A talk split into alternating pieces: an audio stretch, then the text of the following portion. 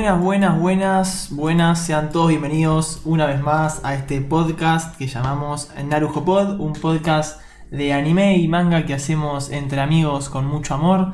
Solemos arrancar a las 7 y media, 7.40 y hoy tuvimos unos pequeños percances técnicos con el equipo y los equipos y las cosas, lo cual nos hizo arrancar un poco más tarde, casi una hora más tarde. Pedimos disculpas por la demora.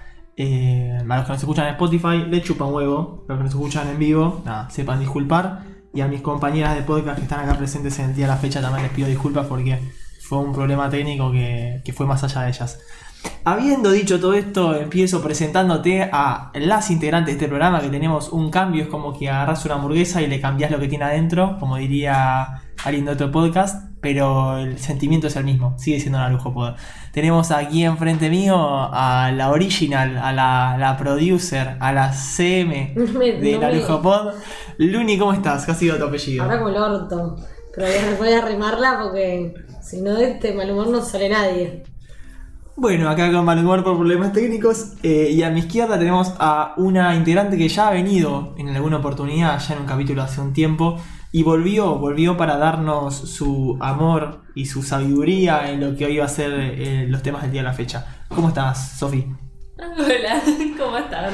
Eh, gracias por invitarme de nuevo. Estoy. Ah, estoy contenta, me gusta mucho el tema de lo que vamos a hablar, así que. Por algún motivo se me abrió Firefox, así que si vivo en un bajón de Firefox por eso, hoy el programa está un poquito embrujado. Eh, pero nada, le ponemos garra, le ponemos garra que se sale adelante. Eh, no, también los frames, increíblemente.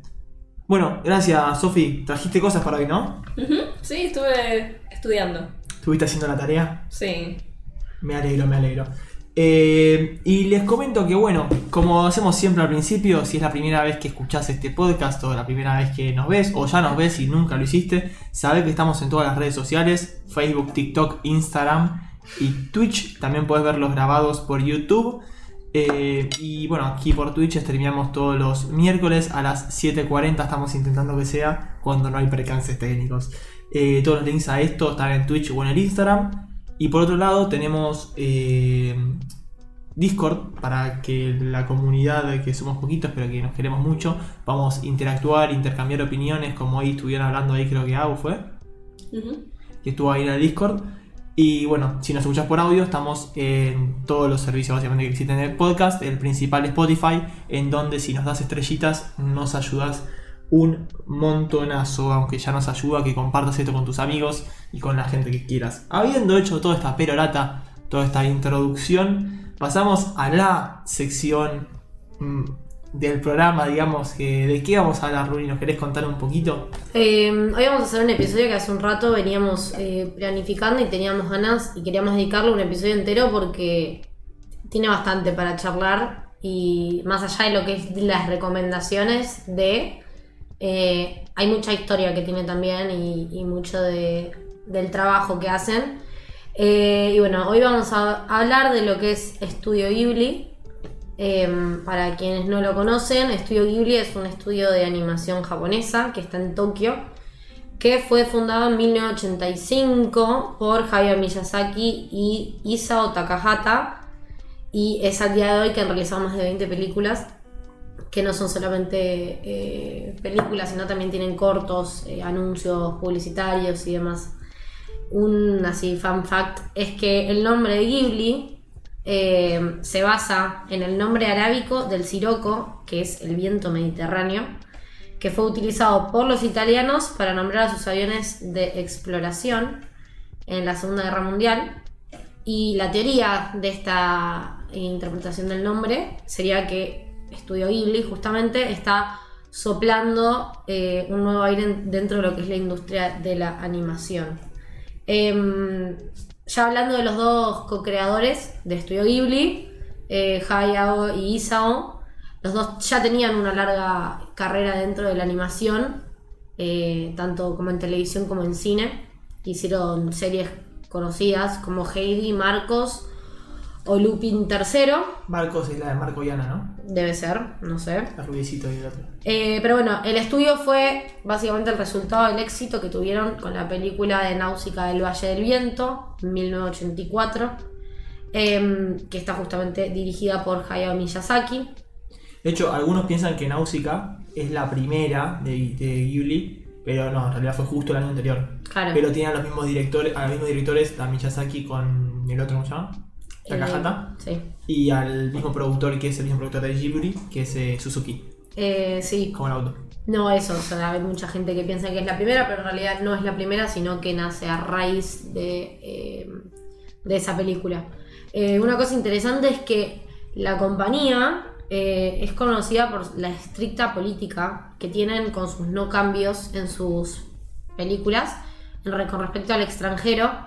Y esto fue porque la primera edición de Náusica del Valle se cuando la llevaron a América, la recortaron y la reescribieron y el título pasó a ser Guerreros del Viento, nada que ver, para hacerlo más comercial. Es buenísimo historia. Eh, y bueno, con el fin de que no volviera a pasar esto, para que las películas no perdieran un poco su chispa, digamos, cuando Harvey Weinstein sugirió recortar la película de la princesa Mononoke, Mononoke perdón, Toshio Suzuki le envió una katana con una nota que decía sin cortes, muy sereno. Ah, Eh, un capo. Ese, bueno, el que nombró la es el productor de Estudio Ghibli. Como que es un dúo de directores. Está Miyazaki con Takahata. Y el tercero sería como el productor. Que de hecho se conocieron. Un poco de backstory, no sé si lo vas a notar, pero si no. Miyazaki en realidad estudió eh, economía. Porque iba, como se dijo, al negocio del viejo. Que el viejo era. tenía un. Era conocido porque tenía una empresa de eh, repuestos de aeronaves, de aviones, eh, para la Segunda Guerra Mundial. Fabricaba tipo lo que son los. ¿Cómo se llaman? El manivel, el, no, el, un volante. el timón, los timones de, de, de- de los aviones en la Segunda Guerra Mundial. Eh, bueno, y por eso también le gusta mucho el, el vuelo, vuelo, el vuelo, que en todas las películas te mete una escena de vuelo, le encanta la aviación, ahí sacó también toda la bola. Eh, pero siempre gustó el manga, era muy muy fan de, no me acuerdo el apellido ahora, pero el que era el creador de Astro Boy, era muy fan de ese muchacho. Y arrancó a dibujar, se metió en, ah, en, en Toei, en Toei la empresa, que después se metió en la rama Toei Animation. Y ahí conoció a Takahata.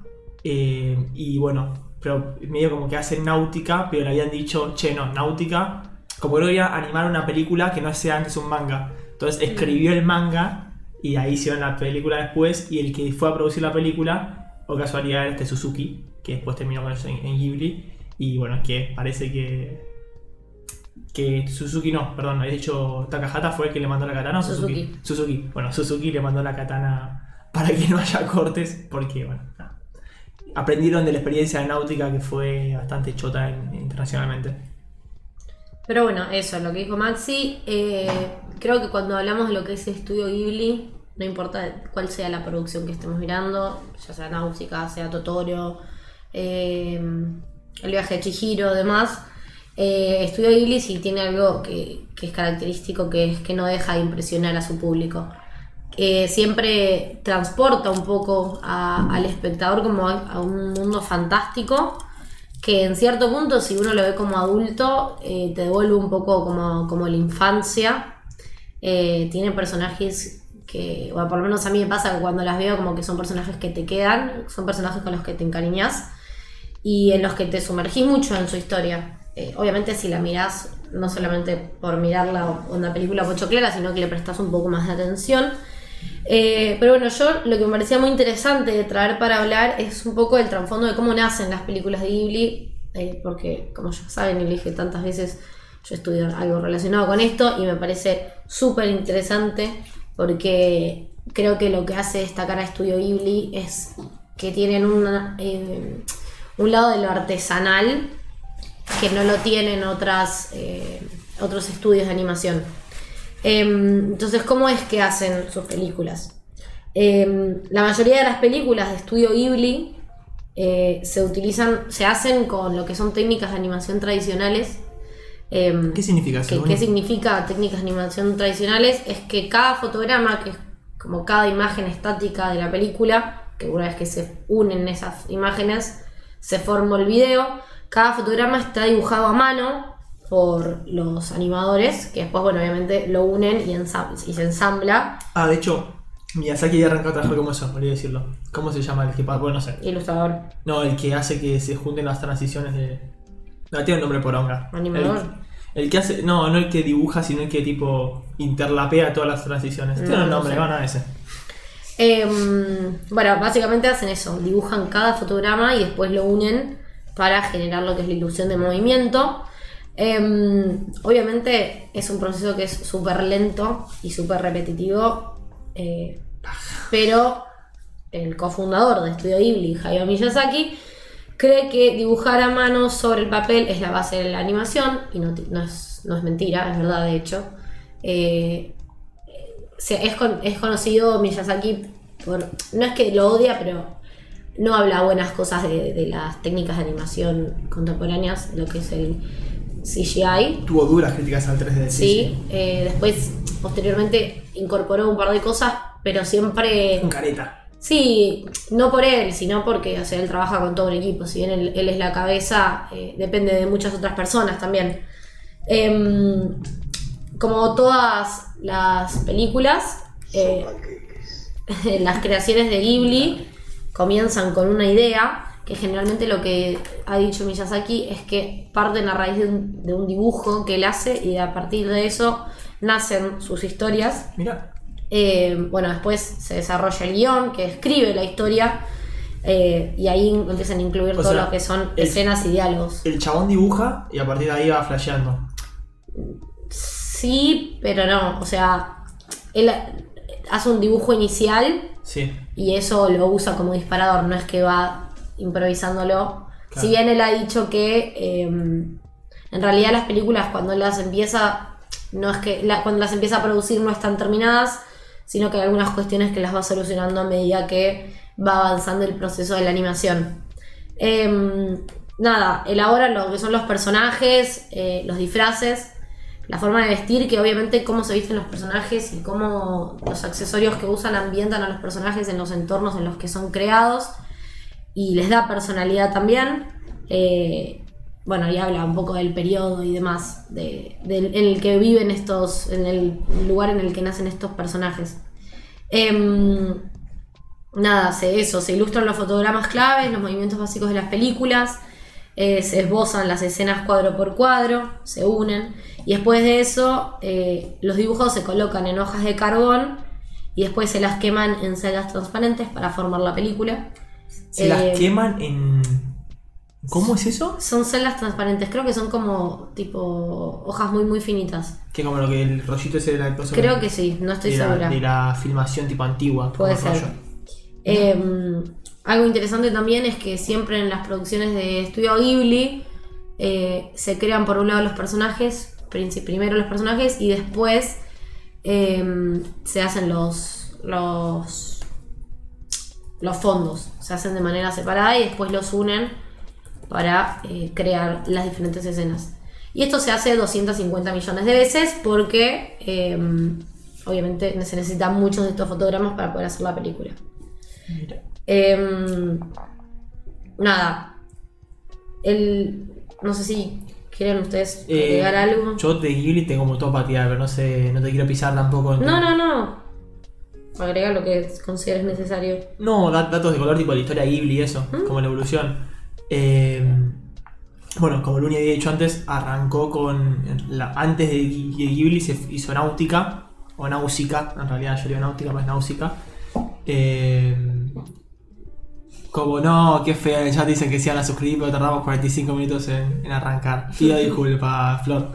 Que Flor no está y me apura por mensaje. Yo estaba acá tardando y Flor me decía, dale, dale, metele. Bueno, la gente le chupa un huevo, ¿no?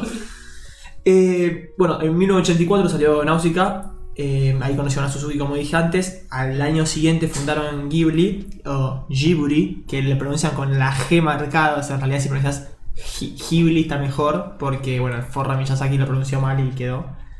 Eh, y la primera película realmente, eh, o sea, la primera película como Ghibli fue Catherine Hill, ¿no? ¿Estoy diciendo bien? La puta. La puta, la puta, eso que ya vamos a de la puta. Eh, Castle in the Hill fue la primera que sacaron como, como Ghibli, después fueron sacando un par más. Eh, después decidieron hacer Totoro, que fue un- una película que habían pichado hace 10 años eh, y la habían medio, medio como dado de baja, entonces como que tipo, no le gustó el pitch, entonces la patearon y la terminaron haciendo en paralelo con Tumba de las Luciérnagas. Y pensar que era tipo dos Son dos extremos, además. Claro, sí, sí. Entonces fue tipo. Miyazaki quedó en encargarse de. Adivinen de cuál. ¿Cuál se encargó Miyazaki y cuál se encargó Taka, Takanaka? Takanaka. No, Takahata. eh, Miyazaki de Totoro. Miyazaki Totoro, lógicamente. Y Takahata se encargó de. de la otra, de la guerra. Takahata siempre en general se encargó más de películas tipo más real, tipo más realistas, Sí. más de personas, más duras, más lubres. La que viste vos, ¿cómo se llama? La del día de ayer, algo así. Recuerdo ayer. ¿Recuerdas de ayer? Sí. Ah, eso está- Y se nota, los dibujos son distintos. El director fue Takahata. En cambio, Miyazaki hace más fantasioso en general. Eh, bueno, y así evolucionó. Lo que fue curioso fue que como hicieron Totoro y la tumba de las luciérnagas al mismo tiempo y no querían tipo hacer que la animación quede chota, se esforzaron y se dieron su tiempo y no llegaron a sacarla en el momento tipo, el mejor momento del cine japonés. La sacaron más tarde y por eso no fue tan buena, no fue tan exitosa. De hecho, tampoco eh, no fue exitosa en Japón, menos acá, tipo, fue como bastante chota de ventas dentro de todo. Eh, pero los hizo ganar bastante popularidad porque tuvo buenas críticas las dos películas. Hasta que una empresa de, de peluches o no sé qué verga le dijo tipo, che, ¿quieren hacer peluches de Totoro?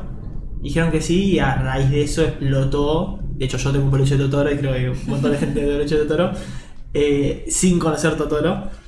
Y nada, ahí la pegaron bastante e hizo que recuperen la pérdida que habían hecho de las dos películas. O sea, Sí, solo con los no- peluches. No quedaron medio en bancarrota varias veces. Yo tenía entendido eso, Sí, que seguían trabajando y no, no recibían plata, era como, señores, hay que pagar. estuvieron bastante mal, con las peluches pudieron volver a tipo, salir adelante, como que pudieron recontra eh, revertir la situación, pero a partir de eso aprendieron, y es una política que tienen desde ahí, de hacer una película a la vez. Claro. Tipo, hacen solo una película y no, se- no se- nunca más hicieron dos películas en simultáneo, eh, porque aparte nada, o sea, son dos de los dos son directores capos, entonces nada, la hace solo una.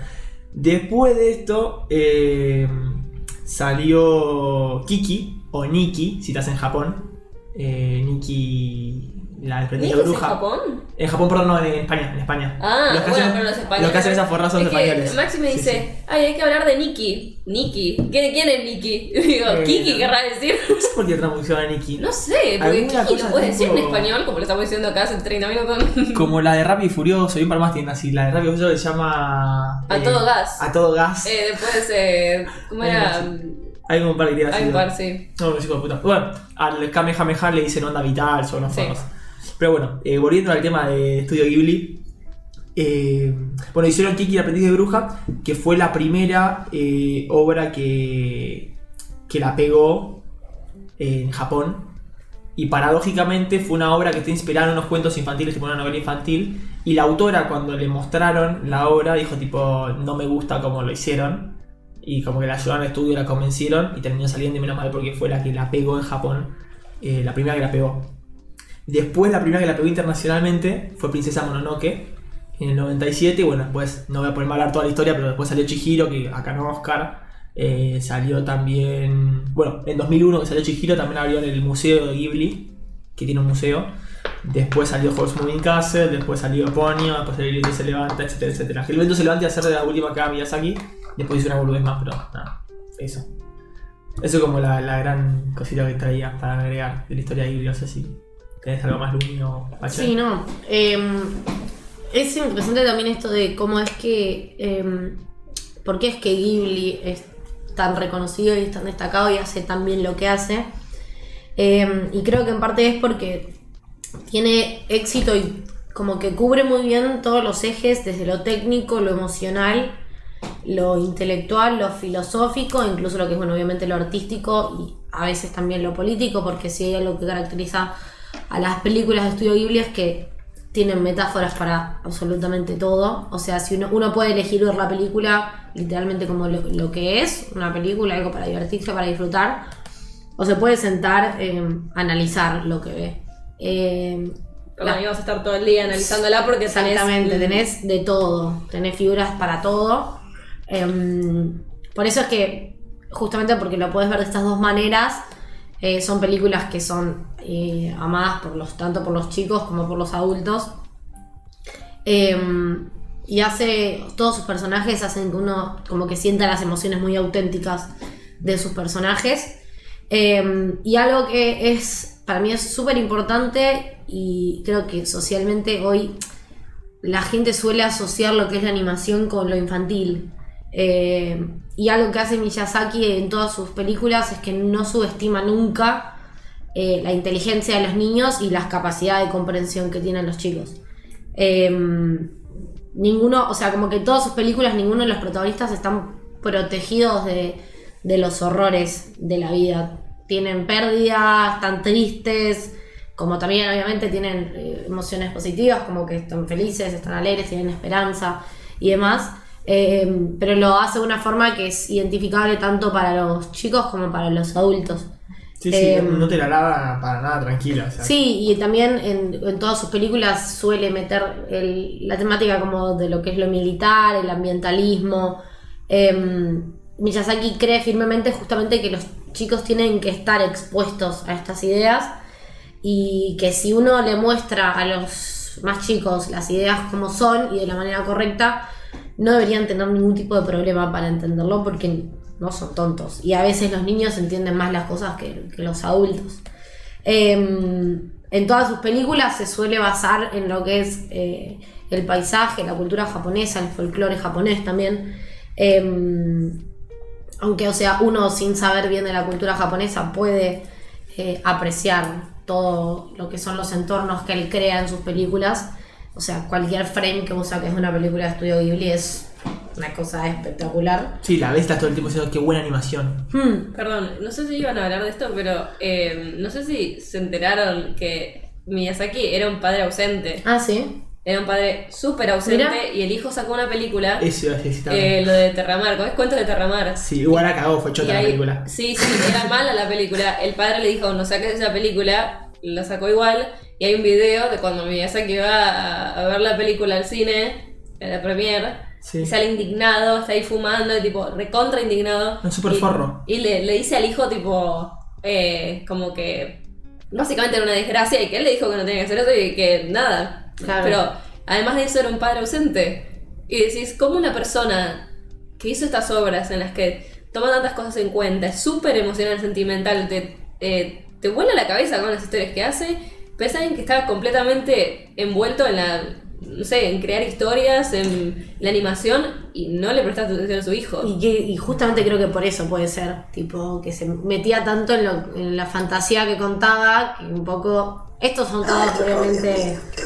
Salió re tarde el. Son obviamente eh, hipótesis, ¿no? Nadie sabe Sí, sí, no. por qué, pero, o sea, Hay una cuestión cultural. Sí, obvio. eh, todo, pero También chabón vi- vi- o sea, vivió durante la guerra, o sea, qué sé yo, no sé si eso afecta algo, pero bueno. qué sé yo, no, no, a ver, la tiraba.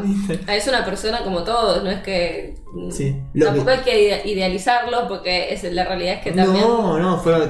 De hecho, yo tenía ese dato anotado porque en, en 2006 fue esta película que él desde el principio le dijo, tipo, no la saques, tipo, no le ponían ni dos mangos. Goro se llama el hijo, para dar un poquito de Sí. Goro Miyazaki, como el personaje de Mortal Kombat de cuatro brazos. Eh, y le dijo, no le saques, no le saques, no le saques. Hasta que vio la portada y como medio dijo, bueno, la por- vio la portada y dijo, bueno, mandale Bueno, pero cumbia. si por la portada lo decide. No, y fue una poronga, y fue una poronga. De, efectivamente, la crítica que fue mala, él no le gustó nada y lo mandó medio a freír churro. Después, igual sacó otro en 2011, el hijo, eh, La colina de las amapolas, Ah, que sí, estuvo un poquito conocida. mejor de crítica, estuvo, le, fue, le fue bastante Sí. mejor, pero igualmente nada. O sea, Miyazaki, Miyazaki, el padre, la- eh, aunque sea forro como padre, la rompe mucho más que el hijo. Sí, aparte creo que también, o sea, es como medio difícil que no los comparen también.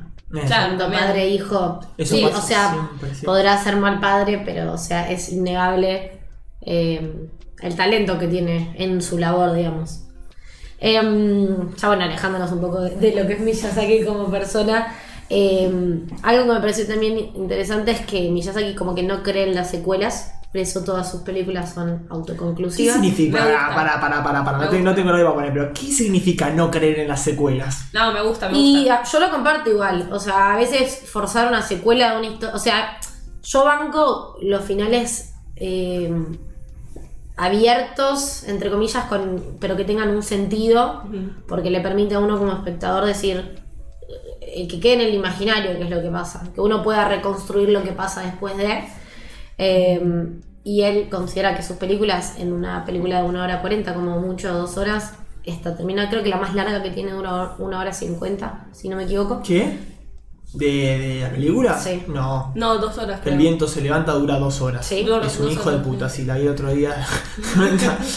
me estaba durmiendo, pero estuvo bueno. Eh, puedo bueno, después otra cosa interesante de Miyazaki es que eh, por los que vieron varias de sus películas eh, podrán vislumbrarlo, que es que generalmente eh, suele tener y centrarse en lo que son heroínas femeninas y todo el trabajo en sí tiene un ángulo de cierto punto, no, no quiero decir feminista porque no quiero politizarlo, pero sí. De hecho, ahí fue que se armó medio una polémica en un momento que dijo una frase medio como, no me acuerdo, pero era como que... Había dicho como que las mujeres como que eran más profundas y que, Claro. y que pensaban más o algo así, Que- tipo, como- pero la tiró así re fuerte. Claro, como que las... No, pero había dicho como que las mujeres sean más, eh, más profundas o no sé Sí, qué, sí. y los hombres más pragmáticos, porque Sí. una cosa así. Entonces como medio lo entendieron como, ah, los directores solo pueden ser los hombres, y salía, tuvo que salir a pedir Claro, perdón no, después. pero Miyazaki desde el minuto cero, vos ves los personajes femeninos que tiene y No, son... no, por eso, aparte viendo el personaje te das cuenta que no tienes intención. Eso, o sea, la gente que dice eso porque no vio ninguna Claro, película sí. de Ghibli, digamos, es como... De hecho, eh,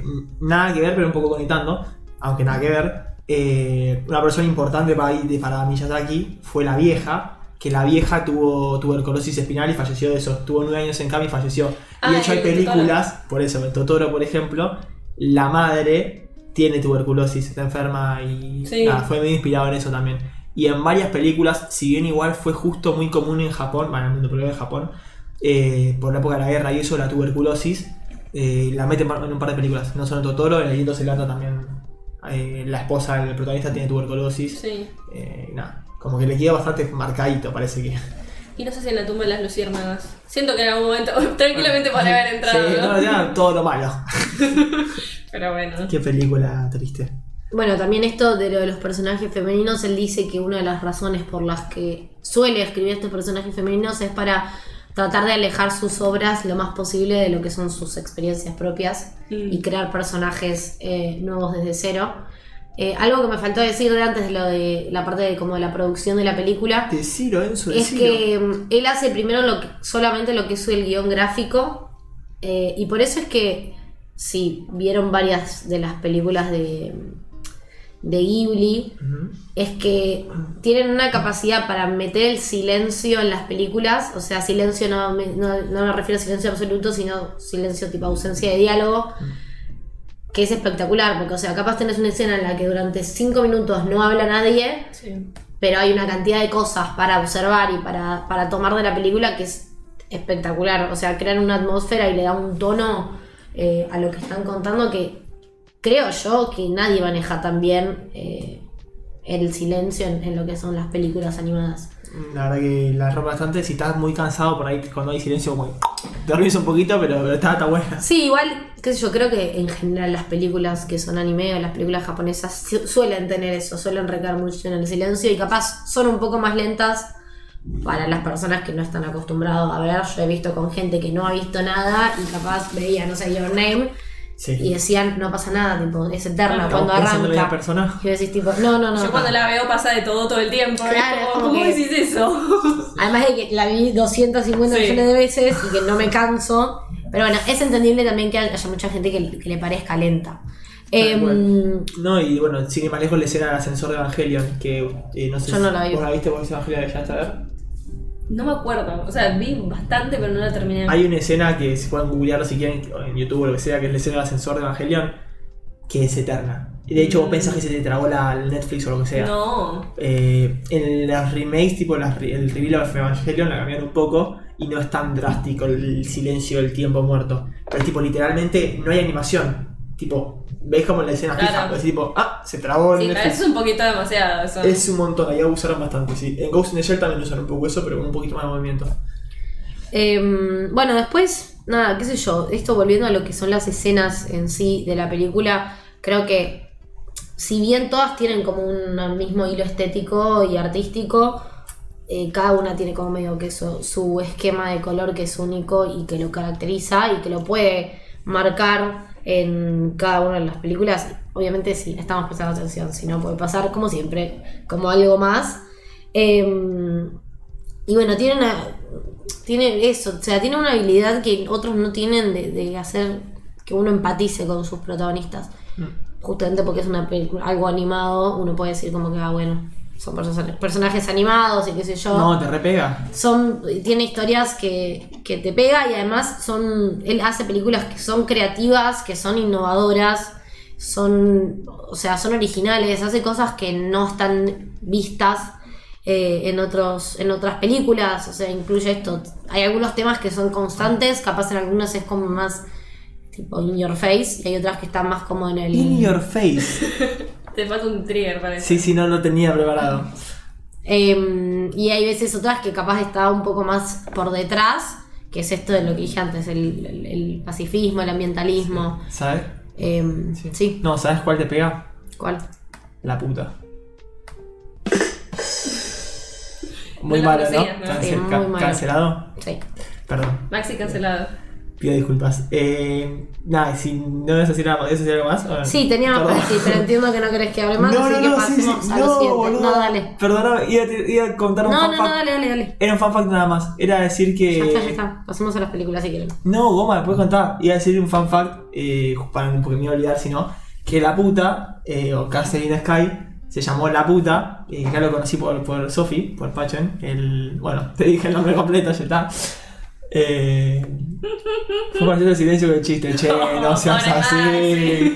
No me quieren acá, no me quieren en este podcast. Bueno, puedo hacer una votación. Eh, no, ¿qué pasó? La puta en Japón dijeron, ah, qué nombre perfecto, la puta. que tipo, Claro, muy inspirador. la pucha, porque aparte se basa en la isla de Gulliver, las alturas de Gulliver, hay una isla llamada La Puta, que es una isla voladora, una isla flotante. Ujú. Entonces le pusieron por eso, inspirado en eso. Y cuando pasó accidente, a Latinoamérica más puntualmente, dijeron, che, van a hacer jodas con esto, así que lo dejaron como casi en Sky nada más. Sí, pero... Castillo en el cielo. Castillo en el cielo, pero, Pero- bueno, la puta tiene un efecto más fuerte para la gente que, No te lo olvidas. no, digamos. este es el sticker de WhatsApp, yo lo tengo, dice la puta. en grande. Eh, así que si alguno lo quiere, se lo puedo pasar.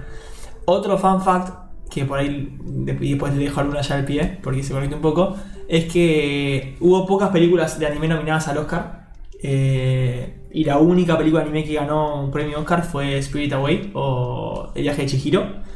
Eh, pero un fan fact es que Miyazaki no fue cuando fue nominado a los Oscars, ni cuando ganó Chihiro, ni nunca después volvió a ir hasta recién 2009 creo que fue, que, o 2010, no sé, una Comic Con que se hizo en San Diego, eh, que le invitó a un amigo suyo, no me acuerdo el nombre tampoco, eh, fue por su amigo a la Comic Con, pero si no, no, no hubiese pisado Estados Unidos, porque era en forma de boicot, porque Estados Unidos está involucrado en la guerra de Irak. Y Mm. él es súper pacifista, como dijo Luna antes, como que todo y paz, todo verde. Entonces, no fue ni a la entrega de su propio premio por su película. Nada, fan fact por ahí. Y le dejo la pelota a Luni que, que tiene para hablar algo de Chihiro o de lo que estaba hablando antes, no sé. No, no, no, ya arranco a hablar de, de lo que es las películas. Eh, yo ya lo he dicho varias veces, El viaje de Chiquillo es una de mis películas favoritas. Eh, y de hecho tuve, como si se puede decir, una experiencia traumática con la peli. Eh, yo la fui sin, a ver, sin saber qué era, al cine, acá, en 2004, eh, con mi mamá, mi tía y mis dos primos. Eh, y a los 15 minutos de la película nos tuvimos que ir del cine porque hay una escena muy conocida que no la soportamos, nos pusimos a llorar y nos tuvimos que ir.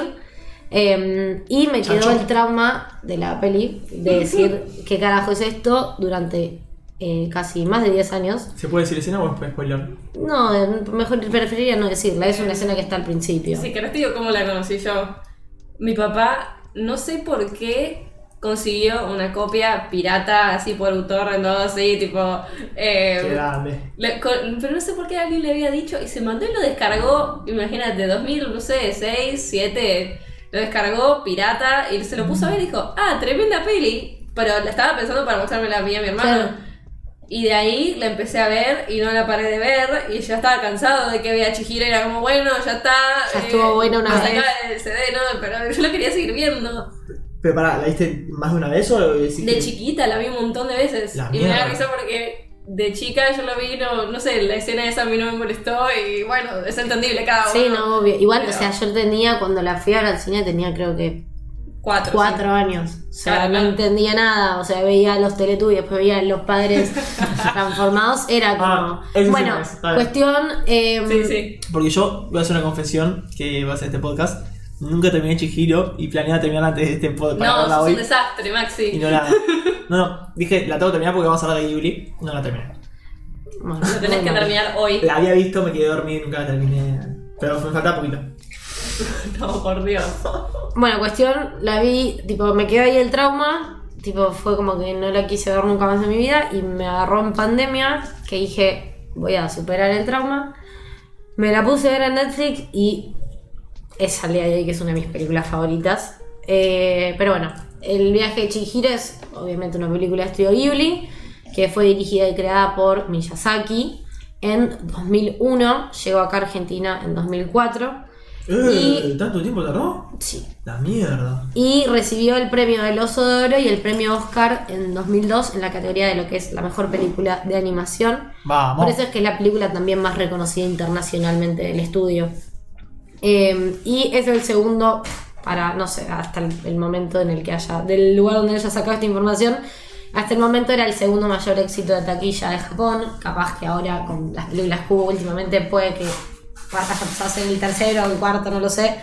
Eh, pero bueno, como que un poco que eh, redefinió lo que eran las, las posibilidades de la animación para lo que era el público eh, occidental, porque era algo a lo que, qué sé yo, no estábamos nosotros acostumbrados a ver. En esa época teníamos, no sé, Cars, Toy Story, o sea, nada que ver a lo que a la propuesta que, que planteaba Estudio Ghibli. Pero bueno, más o menos así como a modo de resumen de qué se trata el viaje de Chihiro.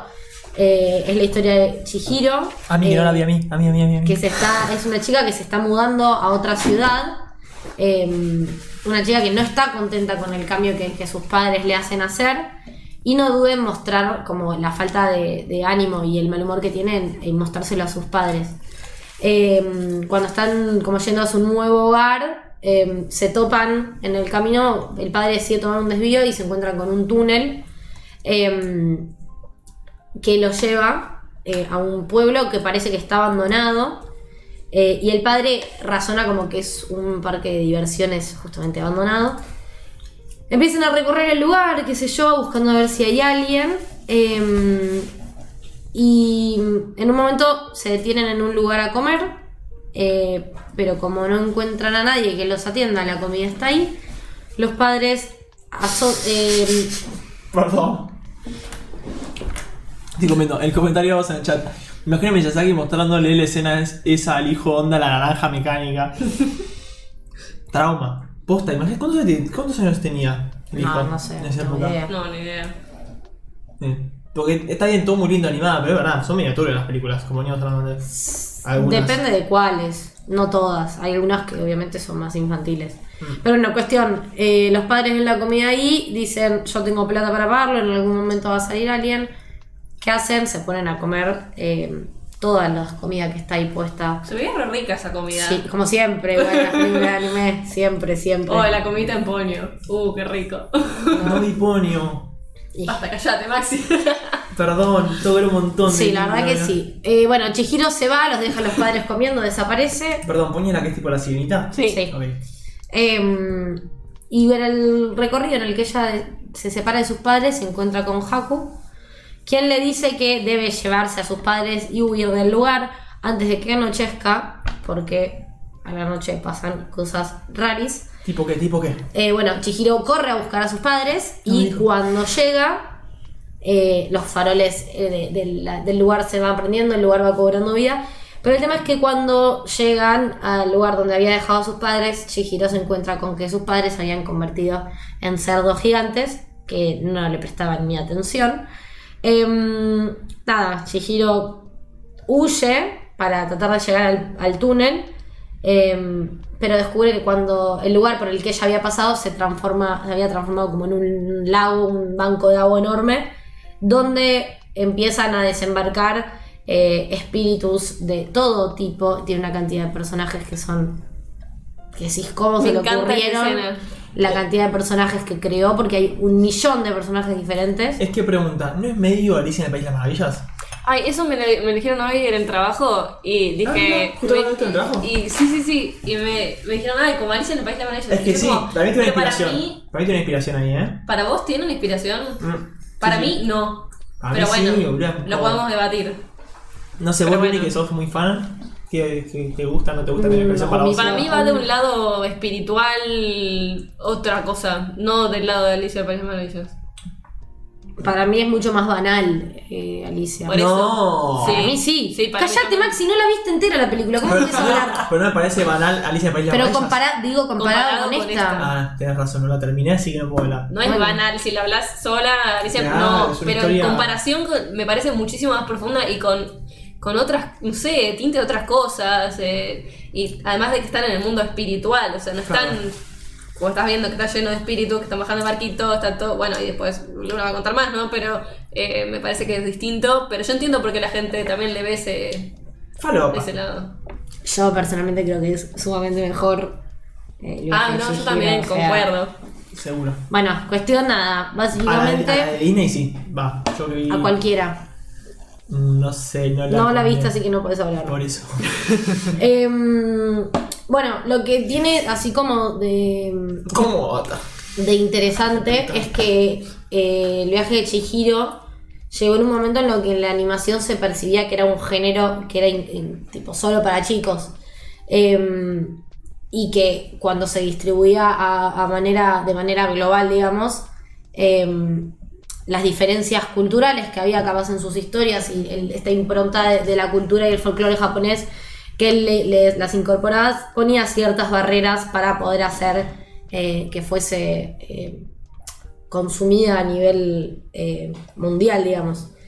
Pero fue sorprendente porque justamente Chihiro pudo tirar todas esas barreras y planteó un nuevo paradigma de lo que es el arte y demostró que una película eh, creada basada en cultura japonesa y con folclore japonés en su esencia, porque no es que te lo tiran en la cara, sino como que está en los detalles, podía hacer que resonara profundamente con, con cualquier público. O sea, que la barrera del idioma eh, no fue suficiente como para que la gente pudiese aprovechar esta película. Em, es una película que sumerge al espectador en un mundo que es fantástico, que eh, asombra un poco y alarma a la vez porque hay un montón de cosas que pasan que decís como, ¿qué está pasando? ¿Qué estoy viendo? Muchas de las de los personajes están basados, como ya dije, en figuras de lo que es el folclore japonés. eh, y por eso también es que tiene tanta como material para crear, porque hay millones y millones de personajes en el folclore de los que él puede tomar. ¿qué? No, no, ya te otro y no llegué. Ah. Eh, bueno, después ya yendo a la historia en sí, es, un- es una historia capaz como de, re- de resiliencia, de perseverancia, eh, ya porque Chihiro tiene un, un cambio interior muy profundo de cómo arranca la película a cómo ella termina. Mm. Eh, hay como un giro 360 en su personaje. Como la canción de Roger King. No, Al principio es una nena bastante como consentida, Sí, tímida, auto, muy sí, malhumorada. Malhumorada, sí. Ah, Bueno, y la niña en realidad tiene 13 años. claro. creo. O sea, es Eh, tiene- intensa, es una chiquita intensa, Sí. Chihiro. eh, y al final de la película es completamente distinta. Sí, este, ella se sumerge como de por completo en ese mundo. O sea, si bien al principio le da miedo, al tener a un guía dentro al principio, como que ella empieza como a aceptar un poco más lo que le está tocando vivir. Eh, y se mete en este mundo que en cierto punto es peligroso también, porque si te lo pones a pensar es una nena de 13 años en un mundo desconocido con gente desconocida. Sí. Eh, y bueno, hace, eso hace un poco que el gancho de la historia sea como... En parte lo que yo le veo también, eh, como es una película en la que la protagonista se encuentra como a, a sí misma. Como yo lo veo, porque le hacen cambiar el nombre, le sacan su ropa y le ponen ropa del lugar. Y ya como que, ¿qué le queda? Sí, o sea, sí. lo que queda es ella misma y su cabeza. Y de hecho tenía chances de olvidarse las cosas del otro mundo. Claro, de hecho es lo que Haku, bueno, no es spoiler porque pasa al principio, Sí. pero Haku le dice que ella nunca tiene que olvidarse de su nombre, porque si se olvida de su nombre, eh, como que queda atrapada dentro de ese Claro. mundo. O sea, obviamente es súper metafórica la película, Sí. súper metafórica. Eh, nada, no sé, construye para mí un personaje que es genial. A mí Chihiro me encanta, es uno de los personajes femeninos. Tienes que más tatuado, ¿no? Con Chihiro. No, Chihiro no tengo ¿No tatuado. era Chihiro? No, Mira, pensé que sí. no, pero próximamente me lo voy a próxima. A mí la escena igual que me da miedo de chiquita, me acordé, es la escena de, bueno, sin cara, ¿viste? La de- sí, esa. La del baño. Esa me da un miedo. Sí, hay escenas que son como. Esa, esa. La de- es que la de los cerdos al lado de esa. Sí, como, es uh, más. Bueno, yo esa no llegué cuando era más chica, así que capaz más Claro. chica me hubiese, me hubiese dado un poco de miedo. Hay dos escenas que para mí son como las dos escenas más lindas de la película. Una es una de las escenas del final que no la voy a hablar porque es de Sí. las últimas escenas, es No. la conclusión de la historia. Y después la escena en la que Chihiro y Sin Cara están en el tren Sí. que esa escena trabaja en el silencio de una manera que es espectacular, porque no hablan, no hablan. Eh, es un, un tren que tiene solo un sentido, que va solo para un lado. O sea, es muy es como que lo hablo y digo, hay muchas metáforas para, Sí. para analizar. Eh, Ay, Sí, no pero llego bueno, a vas hablando, me acuerdo de momentos Sí, así sí, que sí. digo, esto es de esto, esto es del otro, y me acuerdo que esto era de esto, y bueno, nada, Eh, podríamos tener todo un capítulo Sí, y hablar sí, después el resto del día también, pero... eh, pero bueno, es una escena que no, o sea, en esencia no pasa, en esencia no pasa nada. eh, porque es una escena súper como tranquila, que no, no pasa nada. pasa nada. Pero crea una atmósfera que uno como que uno como espectador se sumerge tanto como en esa atmósfera, atmósfera medio como no sé si es tipo melancólica, medio como emocionante. Em, no sé, eh, como que te deja ahí medio. No te das cuenta que pasa el tiempo y el tiempo cuando lo estás viendo pasa un montonazo. Em, este, eh, el viaje de Chihiro es una de las películas que se considera como que es la que mejor representa a Studio Ghibli, obviamente porque tuvo reconocimiento mundial y eso le da, queramos o no, tiene cierta validación Sí. por quién. Sí. bueno, o sea, se puede analizar, ¿no? Si el mercado cinematográfico de Estados Unidos realmente es el que tiene la vara para decidir qué es lo que está bueno y lo que no. No, Eso es un tema aparte. claramente no. Mira los Em, Oscars de los últimos, de los últimos cinco años. Perdón por ser tan crítico, pero es una poronga. Sí, no. Em, pero bueno, no sé, per- eh, tiene personajes fantásticos, pero que a la misma vez como son reales. Eh, lidia un poco con... O sea, siento que de cierta forma esconde la película con lo, con lo que se puede considerar como magia, un lado súper espiritual de, de todo lo que es la película. Y que está representado un poco también por nuestra heroína. Sí. eh, Heroína, ya le tiró heroína, no la ama. Bueno, no, sí, pero es que son, o sea, no viste la película, o sea, es una, es cierto, es la heroína de la historia. Me encanta. me eh, encanta. en todos los ejes en los que ella participa. Te hago una pregunta. Sí. Así te interpelo rápidamente, si no tenés mucho tiempo, mucho tiempo para pensar. ¿La mejor película de Ghibli te parece? Es mi favorita, no Ah. sé si es la mejor. No, es mi favorita, no, perfecto. sé, no te sabría decir si No, es la mejor. Porque la mayoría de las personas que conozco eh, la tienen como la favorita o top 3. Sí. Mínimo. Porque de, de hecho, no, no existe el objetivo en esto. Pero muchos lugares de críticas de cine o de gente que le gusta el anime que habla de Ghibli siempre la ponen como en el top 1 o top 2. Es una película muy redonda, o sea, como que no... Yo no terminé aquí, pelotudo. No tiene, yo creo que no tiene ninguna falla. Sí, O sea, no. Ah, qué bien. No, Eh. y- y si la vas a ver tenés que verla de nuevo de cero. O sea, Obvio, no- no. nada de retomarla donde No, la dejaste. no, no, no. Creo que es un. Es que Si es- me parece como esencial eso, que es como un viaje desde. Sí. O sea, hay que verlo entero porque es un viaje desde que ella arranca hasta que ella termina y hay que verlo como una unidad. Eh, qué sé yo. Todo bueno el viaje, ¿eh? No lo había hecho a propósito. Llegó tarde el trigger, Eh, ¿verdad? bueno, otra cosa que, que capaz es que es- tiene como una vista de- del pasado, porque no es una película que decís tipo sucedió ahora, sino como que vos la podés ubicar hace mucho tiempo, eh, que tiene diseños de personajes únicos, diseños de entornos únicos, tiene una animación que para la época es espectacular.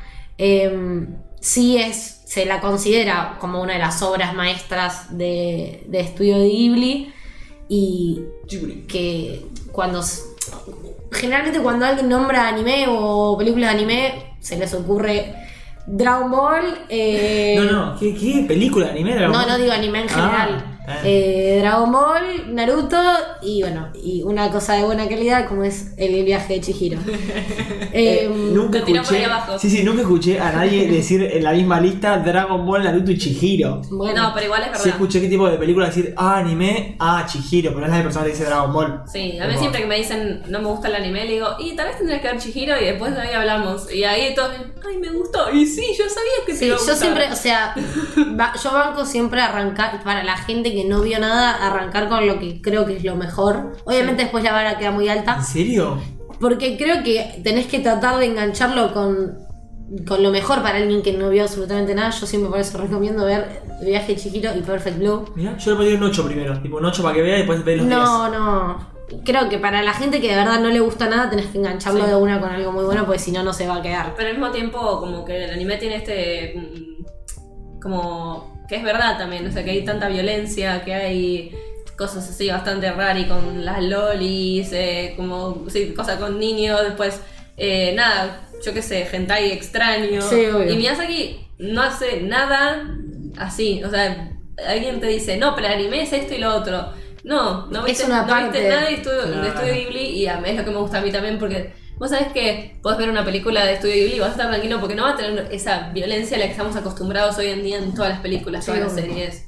Eh, Es verdad. Lo que, lo que sí, igual, sí, para la gente, nosotros estamos acostumbrados y nos encanta y está bueno. Pero lo que contó Luni al principio es verdad que hay gente sensible o que no le gustan mucho las cosas tipo así medio, no digo truculenta porque no es truculento. pero es que comparado con lo de hoy en día, estudio No. Ghibli es. Sí, claro, es Obvio, nada. pero- que los viejos se transformen o, o por ahí la- las más de guerra, que por ahí son no violentas como lo de hoy en día, Sí. pero son más fuertes, por ahí a la gente más sensible no la trae tanto. No, pero por eso creo que, pero por eso creo que dentro de, de esto- teniendo esto en cuenta, como que Ghibli es bastante redondo, porque o sea, tenés literalmente para lo que sea, o sea, si querés ver películas más lights, tenés Ponyo, tenés el viaje de, To- eh, viaje de Totoro. Eh, bueno, mi vecino Totoro. Después tenés películas capaz un poco más fuertes, como son eh, el- La tumba de las luciérnagas, tenés capaz intermedias como El Sí. castillo ambulante. Esta para mí no es tan grave, Yo quiero saber tu transformación de haber arrancado con Chihiro y asustarte y salir del cine a arrancar a ver anime con Shingeki. Pero pues que pasaron, pasaron muchos años. O sea, yo la Chihiro la volví a ver, en- la vi por primera vez en, tipo en pandemia. O sea, pasaron casi 12, 14 años desde que la, para que la hayan podido volver a ver Saquen sus cuentas y tienen la y le, sa- le- le haya sacado el trauma. Eh, pero bueno, como dije, o sea, creo que para mí, por lo menos a mí, lo que me pasó cuando vi la película, hay, hay una escena que para mí es súper emocionante y eventualmente me la voy a tatuar, que es la escena del final, Sí. que es una escena que a mí me destruye porque creo que tiene un simbolismo, un simbolismo súper profundo de, de perderse y volver a encontrarse Sí. y dejarse ayudar para encontrarse uno mismo, que me parece hermoso. No quiero. Sí, yo también porque me emociona mucho la película, esa se, parte. se están emocionando las dos en Eh, serio, la puta madre. Pero, o sea, puedo- es que puedo estar horas hablando de esta película porque me parece espectacular y tiene un montón de cosas. Eh, pero bueno, uno, para mí, yo tengo la teoría de que uno entra a ver eh, Chihiro y no sale. ¿Qué pusiste? Está muy mal editado el trigger ese, no lo chequeé. Pero Sí, ese, no se ¿qué, qué mal que le estoy pasando. Eh, creo que uno entra. Para- capaz más para alguien que no vio otras cosas, capaz comparado a otras películas o otras series, lo que sea, capaz Sí. la ven hoy y les parece una pelotudez. Pero yo creo que uno entra viendo para ver Chihiro de una manera y no sale de la misma forma. Cada vez que la ves, además, salís más completo. Sí, sí, sí. O sea, creo que es una, una película que si te la pones a ver con profundidad, te da un montón de cosas para Sí. reflexionar. Para que dejen de cortar cebolla por acá porque se, está, se vean emocionados con esta película, pasamos a una película que también tiene pinta de muy emocionante, Luni. ¿Yo? ¿Qué es esto de Kotaro vive solo? No, Maxi, no es ahora Y aparte esto. pusiste- Borralo, porque esto era para la sección que no hicimos porque vos tardaste siete años. Así que borralo. Va a ser para el episodio que viene, spoiler. eh, spoiler, pero pusiste Chau, la misma carpeta. No está en la misma carpeta, están cuatro carpetas separadas. Si vos lo chequeaste mal, no es mi culpa. No me sonaba y aparte dice Netflix, vos dije, ¿qué es esto? Bueno, Ponio, ¿qué es Ponio? Chicos, yo estoy. Me quiero matar. Me estoy pasando como el orto. Yo miren que hago un esfuerzo, ¿eh? Para que. Bueno, la otra película que ya la nombré recién, que traje para hablar. que traje para hablar. Eh, es Ponio. Que para los que la vieron ya, y para los que no la vieron, em, básicamente todos conocemos eh, mejor o peor lo que es la historia de la sirenita. Eh, y por eso capaz tiene mérito que después en 2018 eh, Miyazaki haya encontrado la forma de reescribir la película, haciendo como si fuese una oda a la infancia, eh, a la amistad y de nuevo eh, a la necesidad muy fuerte de, de- de cuidar mejor el planeta, que no lo solemos hacer. Em, ¿En qué año salió esto? ¿Cómo? ¿Qué año salió? 2008. Em, es un. Creo que en Componio Claro. eh. Miyazaki logra crear como un universo súper colorido, súper mágico. Es muy linda. Es muy verdad. linda eh, y, y como que te emociona verla porque es te- como que te llena de ilusión. Es muy colorida, o sea, es una película que realmente es. Obviamente, de nuevo, si la vemos por verla, es súper feliz y, y es una película que se puede disfrutar. Tiene un trasfondo Sí. Eh, que ha- hay, un- hay una teoría que tiene un trasfondo medio trágico Ah, ya. pero no lo voy a hablar porque no vamos a arruinar la Creo película la sé. para nadie. Pero bueno, le- esta historia extraña eh, cuenta, nos presenta a Sosuke, que es hijo de un marinero de alta mar, que vive con su madre en un faro en un acantilado. Y un ¿En día qué? Perdón. en un faro, Ah. en un acantilado. Y un día encuentran en las rocas eh, un pequeño pez que estaba metido dentro de una botella, que se llama Ponio. Va, no se llama Ponio, tiene otro nombre. Él le, le decide poner Ponio. Cuando él está rompiendo la, la botella, se corta el dedo y cuando saca a este pez de la botella esa, le chupa el dedo con la sangre y el- la herida se cura súper rápido. Él se encariña, bueno, le termina poniendo el nombre Ponio. Em, ¿Este es Ponio? Este es Ponio. Es Ponio, es eh, una chica, creo. Y pero se llama Ponio. Sí. No. Em, nada, em, el cariño que toma Ponyo por Sasuke hace que, de cierto modo, eh, Ponyo se quiera convertir en humano. Eh, esa escena, ese ramen que le hacen Sí. en Ponyo. Qué ganas de comer ramen. Pero, Pero claro, ese ramen. Sí, el ramen de Ponyo, quiero. Es muy conocido la escena esta del es ramen de. Ponyo con. Claro, ahí ya pasó, ella va creciendo Se y se va transformando a medida como que va creciendo el amor entre ellos, ella va creciendo y se va haciendo cada vez más humana. Ah, mira. Eh, obvio, ¿Hay una explicación o interpretación libre de la persona? ¿En qué sentido? No, interpretación, Ah. nunca lo explican en la. Claro, en- no. nunca te explican Sí, en la, en la Generalmente película- nunca te explican No te la- nada. Eso es lo que me gusta, porque hoy en día te dicen, sí, tengo cola de sirena porque en mi familia, no sé qué, y Sí, empiezan sí, a sí. explicarte todo, y en esta es como, bueno, si no lo entendiste, no lo entendiste, y listo. Hasta, hasta que se pasan como la que vimos con era Babel. Que no te explican un carajo nada. Ah, sí. nada, tipo, no tenés ninguna explicación de nada. de Nada, y burbujas. No, sí, eso ahí, también es. Sí, sí. Eso también está mal, pero bueno, cuando Pero explican acá demasiado es todo- justificado, creo, Sí, claro. el no nombrar. Eh, bueno, Ponyo es una de lo que se considera las joyas propiamente más infantiles de estudio Ghibli. Eh, dicho esto, no en un sentido negativo, sino eh, en el mejor de los sentidos. Eh, es una peli que irradia inocencia, eh, buenas intenciones, cambia un poco eh, el significado de- del amor a algo más puro, algo menos idealizado, pero que a la misma vez es, más complejo, porque medio que Ponyo en cierto punto, si se quiere eh, generalizar un poco, como que medio que se, enamora de, de Sosuke, como es, bien que como es un niño, uno lo ve como, bueno, es, es medio un amor fraternal, no es un amor romántico. Em, pero bueno, es una peli que es ligera, es bastante cursi. eh, Yo la vi con una amiga y yo me decía, no entiendo, es como demasiado inocente y como que es una boludez. Me decía, le digo, sí, pero es como que a mí me emocionaba igual. Sí. Eh, porque tienen parte de eso, si vos lo ves con ojos de grande y tal vez. No, Es que es- si lo ves. Sí, totalmente. Es una película que es como muy naive. Sí, O sea, en- pero es el punto. En su concepción, claro. Pero no es algo que hace tipo que juegue en contra, sino que para mí al contrario. O sea, Claro. como que siento que esto de lo naive lo llevan al otro, a- tipo al extremo más extremo que puedan, Sí, pero funciona. O sea, no es que decís.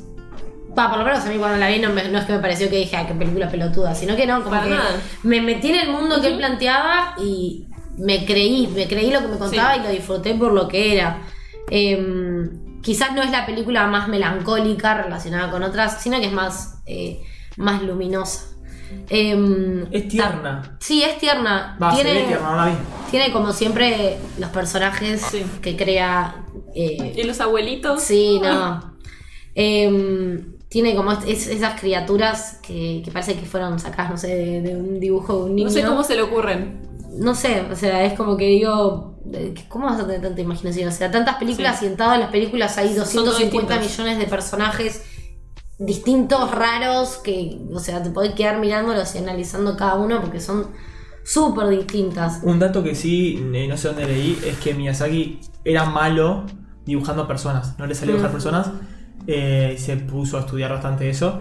Y su forma de estudiar y de como de aprender a animar las personas y sus movimientos era una boluda, voy a decir, como a mí no me sale si hago como él, pero eso observándolas, tipo, como que se pasaba mucho tiempo observando cada movimiento de las personas, tipo de ir a la plaza y verlos, y en base a eso sacó sus animaciones. Entonces, en una entrevista, de hecho, él dijo que las animaciones es más la observación de las personas que tipo para, para hacerlo. Como que no es una cosa original, sino es lo que vio de las personas. Lo cual todo el mundo, ¿no? Pero bueno, Sí, obvio. lo hizo como... Eh, bueno, nada, Poño un poco se cree como que representa cierto equilibrio entre lo que es el mundo humano y el mundo natural. Y cómo cuando se genera cierto cambio en el ecosistema de la naturaleza puede causar. O sea, es también, o sea, lo, lo pone en un dibujo, pero tiene un trasfondo mucho más profundo de cómo afectando la naturaleza puede hacer. eh, tipo, tiene implicaciones mucho mayores. O sea. Le eh, salió el hippie ahí. Sí, no, pero está bueno igual, o sea, porque creo que meten este mensaje de, de cuidar el medio ambiente, el de ambientalismo y demás, de una manera muy sutil, que puede pasar como por ver una buena película, como podés ponerte a pensar, che, la verdad que sí, desde el principio se Ponio, so- o sea, casi se muere porque queda atrapado dentro de una botella de plástico que alguien tiró en el océano. Eh, obviamente que Sosu le haya sacado de, de su ecosistema genera una serie de problemas porque Pero Sosuke no será Sosuke. no Sosuke. Sosuke Mira. Sí. Sosuke Eh, porque obviamente es simbólico no ellos lo representan como bueno no no quiero meterme a contar la película pero eh, como que la historia y el, y el entorno de Ponio y que Ponio desaparezca desencadena como toda una cosa en el océano que hace que afecten eh, a la vida humana. Pero bueno, en conclusión es eso, es la película, Ah, esta escena es reconocida. sí, Sí, es dentro de, la, súper de- dentro de todas las, películas más infantiles de Ponio y capaz como la, la que le mostraría a los niños más Sí. chiquitos, eh, pero no deja de ser una excelente película.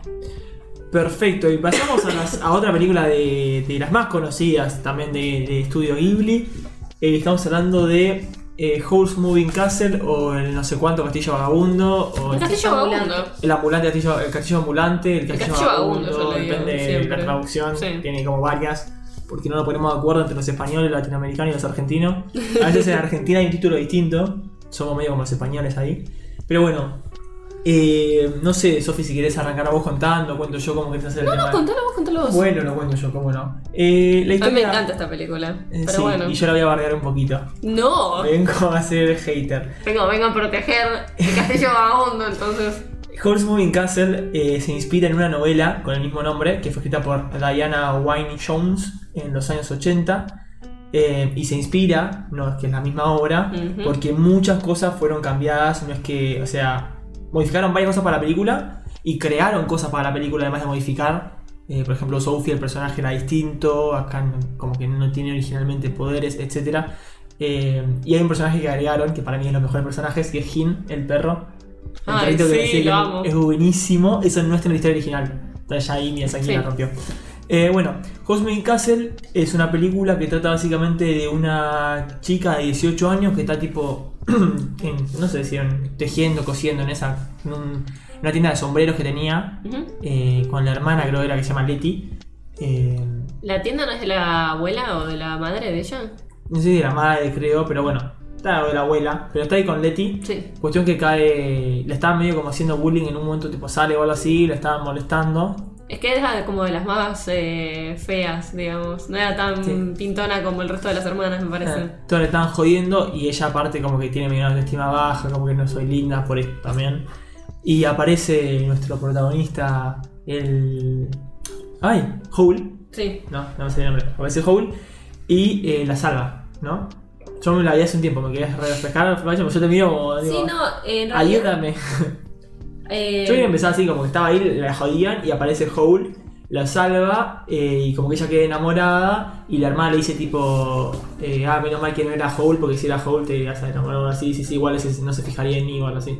Sí, porque es como un galán y decía que estaba con todas Claro. eh, y que no le presté atención a ella. Pero creo que es que la, eh, la siguen en un momento. Claro, pues lo están acosando. Sí, pero no, pero era. Sí, la estaban acosando y cae Jaula ahí todo Y- papi hermoso, y la salva. jugando eh, y la salva. sí, y la- Esa, muy Florly. bien Florly por suscribirte. Gracias por aportar unos pesitos para que este podcast se sea autosustentable el día de mañana. Todavía no lo es. Sí. Em, pero bueno, sí, sí, la, la salva, es verdad. Y. Claro, sí, después vuelve a la casa. Y ahí no, y ahí aparece cuando vuelve, Vuelve a la casa, era de noche Sí. y aparece la, la, bruja. que la bruja celosita la convierte en vieja, que es lo que estamos viendo en ¿Pero pantalla. por qué es celosa? Porque se, eh, no creo que se enteró que se había visto con algo Claro, así. sí, sí, o sea, porque. Lo hizo por Bunny Pachen, bueno, estamos contentos. Igual. Acá no importa por qué, por qué viene lo buen, por qué viene Meliodas, siempre vamos a querer a Meliodas, sea que sea que lo traiga. Sí, perdón. No, sí, aparece la bruja eh, que estaba celosa porque se enteró que había una nueva chica eh, en el panorama, digamos, de Howl. Mm. Ojo, no sé cómo le digas, pero. Ah. Entonces, eh, La transforma en esta vieja bruja de mierda. Y Sophie al toque no, se- la transforman. Sí, la transforman en. en esta vieja En la no, vieja. bruja no, sí. en esta vieja. Y Sophie de la nada, como que lo acepta y se va. O sea, no dice que paja, pero bueno, de la nada tipo se va a buscar. eh, Lo que pasa es que no. ¿Cómo iba a explicar eso? De la nada es una vieja, no, nadie le iba a mm, creer. Y aparte no lo puede decir.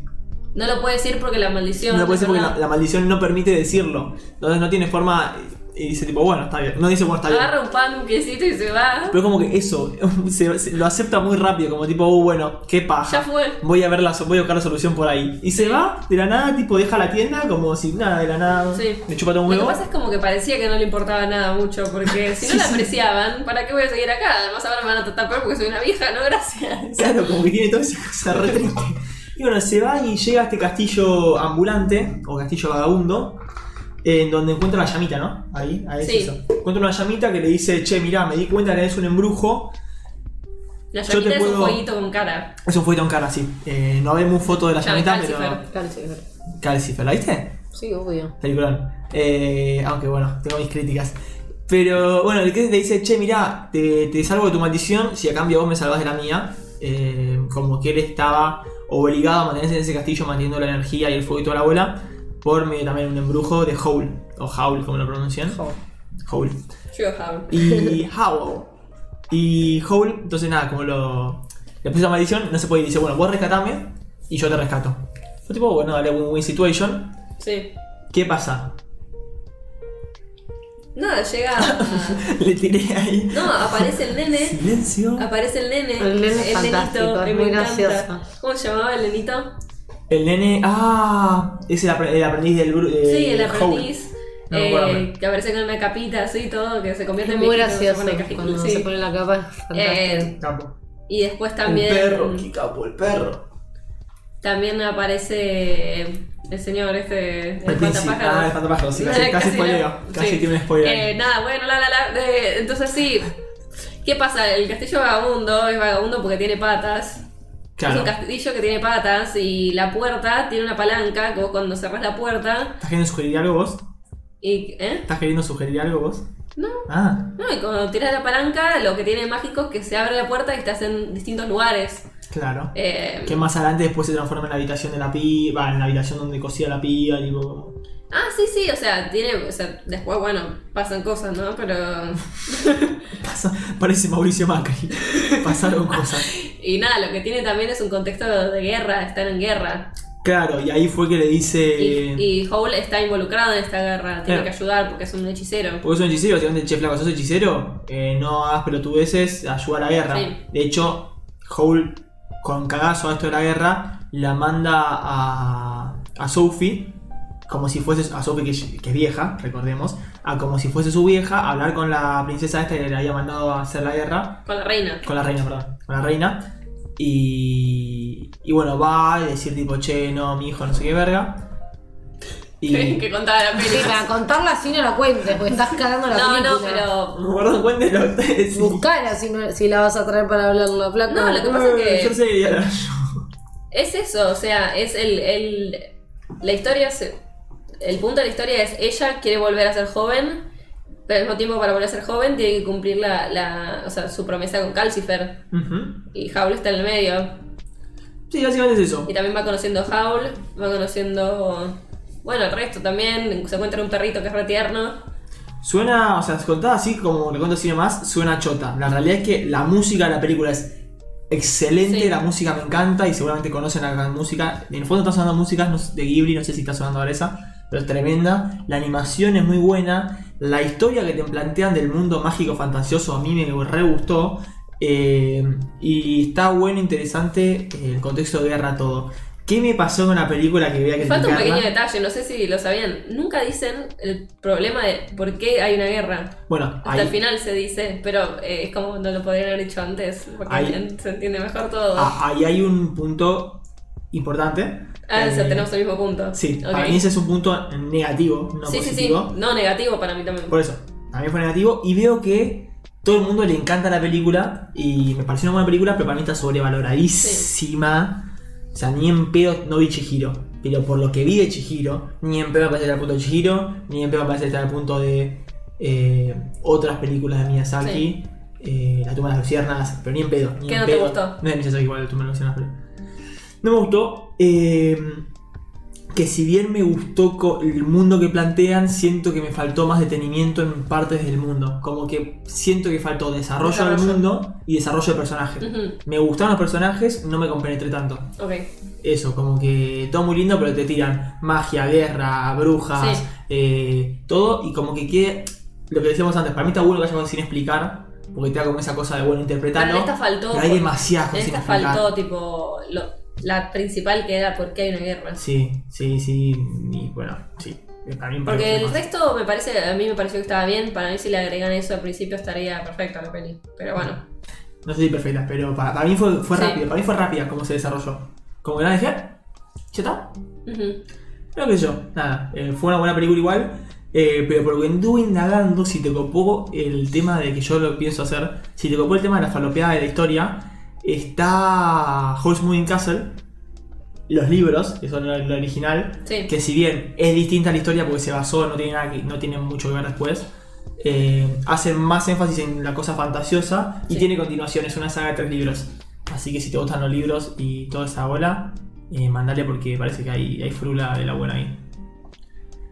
Bueno, continuamos con. Ya que estás hablando contigo, eh, Sofi, ¿te parece? ¿Cuál vas a poner? Iba a poner a Riety. Ah, pero esa nada más iba a decir la sinopsis. Mucho no. No, entonces no decimos a Riety. ¿Cómo queda? Sí, no lo digo. O sea, No, es una película bien. muy conocida. Hay gente que le encanta. ¿Quién la conoce, Riety? Contate qué es Riety, a ver. Ariety. Es... No, no, ¿Qué? si no la pasamos, si tenés que. No, no, no. Bueno, Ponelo, ponelo. para patín, tin, tin, tin, tin. So, va a ser corto y para poder seguir, porque siento que hay otras que aportan más. Dale. Eh, y el mundo de los diminutos se llama. Es una película del 2010. Ah, también mamá, de... mamá cogió a los niños. Claro, es similar, o sea, es al revés. En realidad, el mundo ya es que están diminutos. Cogió a los niños.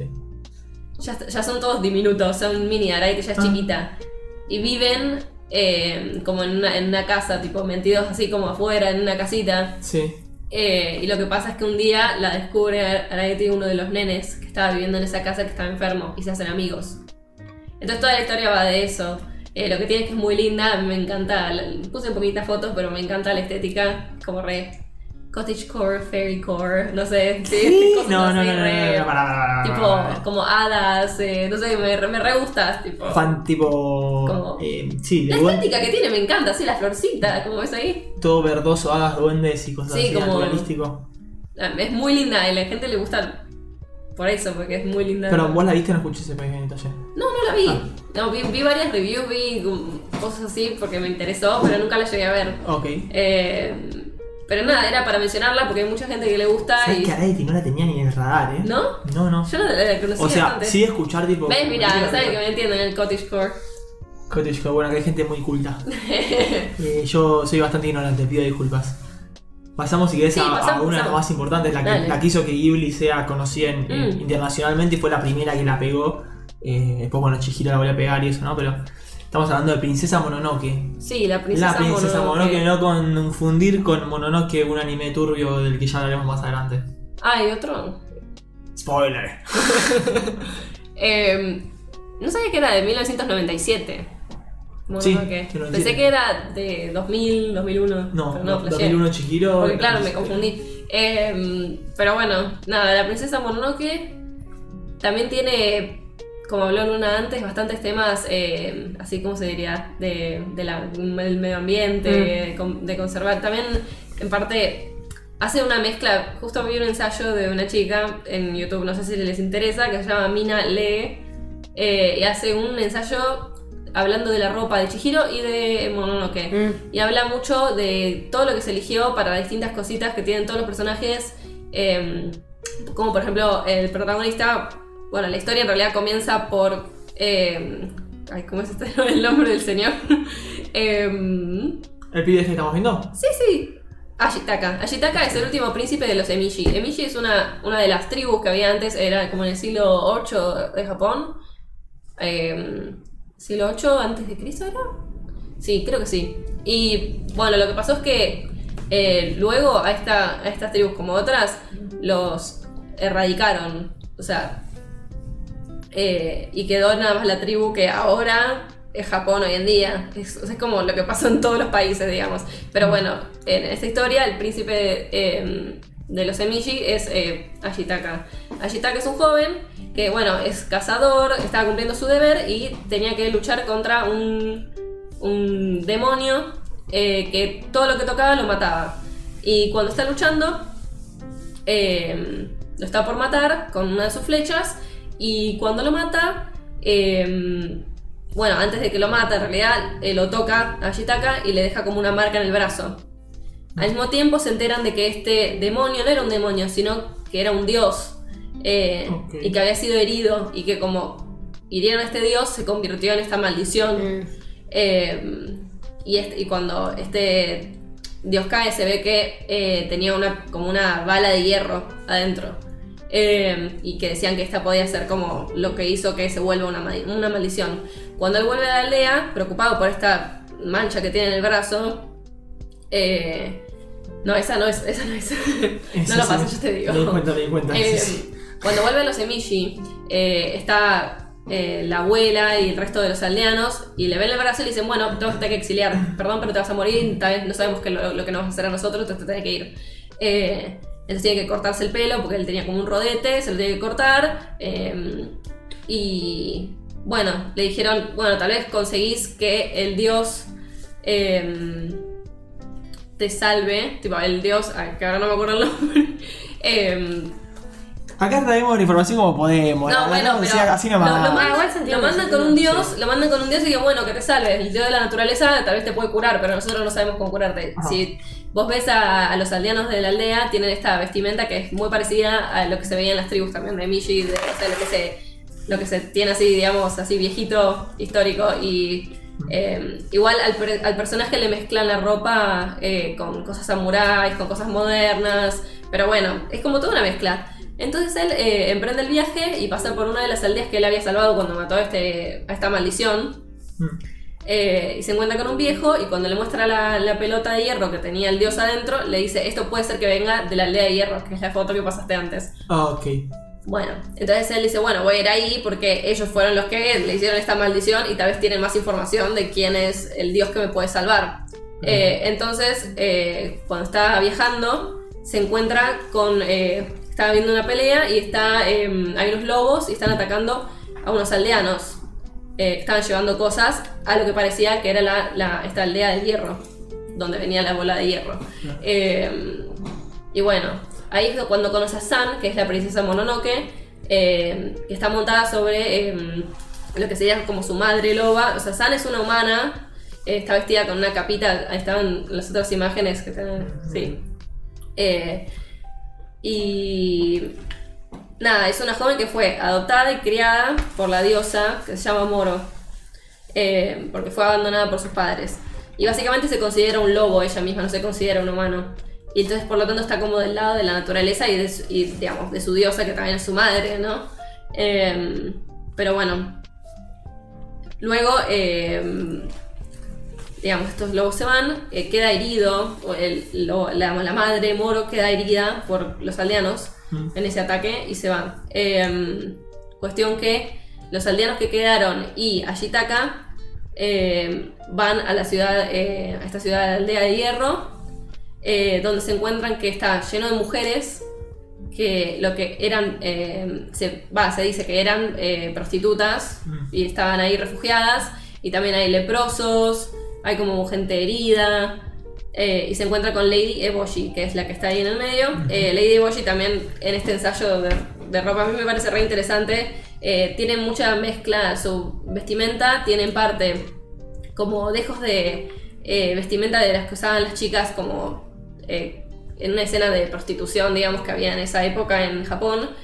Eh, y también tiene como vestimenta más masculina, que es la que utiliza para ir a luchar. Y también tiene siempre como el sobre todo que tiene, eh, también es eh, bastante masculino y los adornos que usa en la cabeza también son masculinos. Entonces, nada, es como una mezcla. Vos ves que es, es la líder de esta aldea y su misión en la vida es cuidar de esta aldea y que todos sigan vivos y poder cuidar a estas personas. ¿Qué pasa? Con esta ropa que se le ve, se asume que esta chica fue dejada por su familia y, eh, digamos, sufrió como bastante de todo, toda la prostitución y todo eso, como que la toman como una esclava. Y nada, cuando se pudo liberar, eh, creó esta aldea para todos los exiliados, para todos, bueno, digamos, como la- lo que nadie quiere, bueno, todos iban a esa aldea. Entonces, El gueto. ¿Qué pasa? Eh, se sabe que, como se vio antes, hay una lucha entre el bosque, que serían estos lobos, y, hay- y- y la aldea de hierro. ¿Por qué? Porque la aldea de hierro tiene que romper el bosque para conseguir eh, materiales para poder subsistir, para ingresar a las minas y sacar el- lo que necesitan, el hierro y todas otras cosas. Pero al mismo tiempo, el bosque quiere sobrevivir porque no quiere que lo maten. O sea, tenés todas estas deidades que están, cu- están cuidando el bosque. Vos tenés un. ¿Cómo Un se llama? kodama. Un kodama. Sí. Tatuado. Sí. Un par de kodamas. ¿En serio? Bueno, los kodamas son, los, hay, eh, son como unos bichitos y muestran como lo puro que está la naturaleza. Siempre hay, cuanto más kodamas hay, como que está más habitable ese lugar, digamos, del lado de la naturaleza. Eh, son re tiernos, siempre Ghibli mete así bichitos tiernos. Sí. y a veces los, hasta los ponen en otras películas. De hecho, no me acuerdo qué bichito de náutica está después en otra película. Sí, tiene Sí. varios bichitos que van metiendo. Eh, pero bueno, en realidad esta película lo que plantea, yo cuando la empecé a ver pensé que iba a ser, bueno, acá están los malos, acá están los buenos. Y al fin de la película dije, acá no hay ningún malo ni hay ningún bueno. O sea, es todo una mezcla de cosas y la verdad que está muy bueno, me parece como está, o sea, está bien hecho. Eh, acá hay imágenes de la aldea de hierro y creo que Lady Boy está ahí en el medio con las banderas, pero bueno, para el que lo está viendo en Twitch. Eh, Imágenes exclusivas. Somos así. bueno, y- Solo para el Twitch. Nada, ¿qué pasa? El, como dije, está el bosque, la naturaleza están eh, enfrentándose a lo que sería la industrialización, que viene del lado de la mano de, de Emoji y, bueno, su aldea. Eh, pero lo que pasa es que eh, se quieren matar, obviamente. Ella quiere conseguir la cabeza de este dios, que es el que le quiere, el que le podría llegar a curar la maldición a Shitaka, a nuestro protagonista. Eh, pero al mismo tiempo, San, que está, es, eh, se deja llevar por la ira y que quiere matar a Lady Boshi para poder salvar a su, a su madre, a su, al bosque y a lo que la cuidó siempre. Mm. Entonces son como dos polos así opuestos. Eh, después se, se mezcla y hay como un montón de otros bandos y van explicando. se- o sea, explicar creo que está bien explicado, pero bueno. eh, al final terminas entendiendo que como que la dualidad de Boshi, tanto como así protectora y también eh, como viste, le diría, no sé, qué es. Como se eh, ¿cómo se podría decir? O sea, ella quiere proteger a su aldea, tienes como este, este sentimiento de, de maternidad y todo hacia su gente, y para eso tiene que sacrificar la naturaleza, pero al mismo tiempo, eh, nada, o sea, te plantean que es una persona que no es que se deja llevar por el aire, no es que quiere solo cortar árboles, o sea, también tiene sus propósitos, y lo mismo para San. eh, La princesa Mononoke. Entonces no es una película que sea quién es el malo, quién es el bueno. Todos tienen, o sea, son todos, todos tienen cosas positivas y cosas negativas. Y eso es lo que a mí me voló la cabeza cuando lo estaba viendo, de que no hay un blanco y negro, son todos grises. No, yo necesito un blanco y negro. ¿Vos necesitas blanco y negro? A mí me gustaría. A mí, a mí me gustó por ese lado, porque te da para pensar te jode, te jode. y no es y no es solo no es solo ay la industrialización es mala, hay que cuidar el planeta. No, hay un poco de todo eh, y nada, también me gusta mucho cómo mezclaron el folclore eh, en el medio, pero bueno, Folclore no la sole, estamos hablando de folclore japonés. es que sos un boludo. pero sí. Luna está acostumbrada solo Vos, Luna, Sí, no, ¿entendiste no, no, sí, sí, sí, sí. O sea, me parece que está buenísimo eso de, de- de- que, que, que planteas de que vos arrancás pensando, o sea, encarás la película Claro. con va a haber un enemigo y, Y va no a haber alguien a quien defenderse y que te vayas dando cuenta a medida Claro. que va avanzando la película eh, que Mm. no es así, sino que son personajes que tienen sus propias motivaciones y capaz en esto de Algunas mejores que otras. de buscar lo, tipo cumplir con ese objetivo medio como que se olvida Sí. que sus acciones tienen consecuencias obviamente en Sí. los otros entornos Además yo como que con la cabeza re simple iba y decía, ay, esta es la mala, ah, Claro. no, esta es la mala, ah, no, estos son los malos. Y no, no era eso. Y al Claro. final dije, espera, ¿qué está pasando? Voy para atrás de Claro, no hay nadie malo acá. Yo la no la vi, la princesa Mononoke es una, o sea, me quedan un montón de- eh, por ver de Ghibli, pero de las más conocidas, la única que no vi es la princesa Mononoke. Eh, pero bueno, no sé, tengo tatuado un Kodama porque el concepto del Kodama me parece Ah, sí, sí. súper lindo, me parece súper... eh, ¿Solo uno? ¿Eh? ¿Solo uno tenés? ¿No escuchaste lo que dijo Pache? En cuanto más Kodama significa que está mejor. Bueno, por eso tengo uno solo. no, me, me- nada, me parece que es un concepto súper lindo. Sí. Eh, como darle, darle una entidad eh, algo tan abstracto, ¿no? Como es el- la preocupación y el cuidado del medio ambiente. Que parece medio una pelotudez y algo como medio un re- discurso repetido, Sí. pero es algo real y que medio que nosotros no nos chupa medio huevo eso. Sí. Y está bueno a veces recordar que todo lo que nosotros hacemos en, en mayor o menor medida tiene, tiene, unas, tiene consecuencias en nuestro entorno. Narujopo te da un mensaje, mirá, te da un mensaje de, de medio ambiente, de medio ambiente. Leyeron la Bueno, hasta encíclica. Del- tiene el medio ambiente. Sí. Con el espíritu del río, ¿viste? Esa parte también. Está, está- está muy buena, muy acertada. Pasamos a. Es la última, ¿no? No, no es la última. digo. Ay, sí, va a ser la última. Sí, ya sé que tiene que ser la última, pero pasamos a Kiki, eh, la Ah. aprendiz de bruja o Sí, delivery esta, la verdad, la trama es bastante corta. Es infantil. bastante- es- sí, es bastante infantil. eh, va también de la mano con las otras que estuvimos hablando. O sea, Kiki habla de una bruja que a los, creo que es 14 años, deja su casa porque todas las brujas es como una tradición, dejan su casa para ir a un pueblo en el que no haya brujas y es como ahí eh, desarrollar sus habilidades.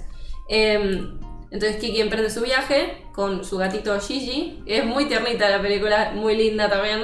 Em, y bueno, se encara una ciudad en la que conoce a distintas personas. Se queda a vivir adentro de una panadería. eh, digamos, la, hay embarazada que es la dueña de la panadería y la deja vivir en su ático. Eh, entonces, básicamente esta película muestra así, de nuevo, el desarrollo de un personaje que sería Kiki, eh, como una chica joven, eh, como que empieza su, su vida, ¿no? Como en lo que sería el mundo, porque ella vivía en una casita en, el medio de la nada con su familia. Y también cómo va utilizando sus poderes de bruja para, bueno, distintas cosas, ¿no? Pero una de las formas de las que consigue vivir eh, en esta panadería es eh, hacer envíos, por eso se llama Kiki's Delivery Service, o sea, Ah, servicio de entrega. Eh, porque lo que hace es llevar envíos, porque puede volar con su, con su escoba, entonces entrega. Sí. Bastante un contenido infantil, no tiene mucha Sí, está, está buena. eh, se hace un amigo eh, que quiere volar. Su sueño eh, es volar. Tipo, andar en un avión. ser piloto. Y nada. Es bruja. la- no, ella sí que ella vuela en una escoba, ¿viste? Por eso. Cosas de la vida. Pero nada, lo que tiene es que habla mucho de la perseverancia. Si te dice así, ¿no? Perseverancia, sí. Sí. Muy bien. Eh, y de que. Va, lo que ves en Kiki es que siempre sale adelante. Eh, pero bueno, la verdad es una, No hay es- mucho es más. una película muy linda. Es muy tranquila. O sea, si vos querés tener una peli para, para ver así sin pensar mucho, eh, la verdad me parece muy linda. Pero bueno, Sí, y rapidito vinculando con esto, hablando de volar, una de las últimas películas de Miyazaki, o la última película así grande como tal, eh, del 2013, El viento se levanta, Wind Rises o... Como le quieras decir. Como le quieras llamar, no me acuerdo el nombre en japonés, son dos palabritas. Eh, trata básicamente basada, basada, basada, no quiere decir que sea tal cual, hay cosas ficcionadas, pero basada en la historia de eh, un creador de un ingeniero aeronáutico japonés en la época de la Segunda Guerra Mundial, que es el protagonista que tenemos en pantalla, el cual sueña con diseñar aviones. Y la película básicamente trata de él, de cómo va eh, creciendo en ese sueño que empieza de chico, pero dice, che, soy, no puedo ser piloto porque no veo un carajo, usa anteojos y es bastante choto. Entonces dice, puedo ser, eh, puedo ser ingeniero aeronáutico y diseñar los aviones. Y sueña con otro conocido italiano diseñador y como tiene cosas fantasiosas por ese lado, eh, mientras están en contexto de guerra. Eh, primero, bueno, hubo un, terremoto que fue conocido en Japón que pasó antes de la guerra. Eh, también está el tema de la tuberculosis, muy conocida como en esas épocas. Y se, básicamente esto es este muchacho cómo va subiendo y generando aviones y con todo lo que ello conlleva y cómo van fallando.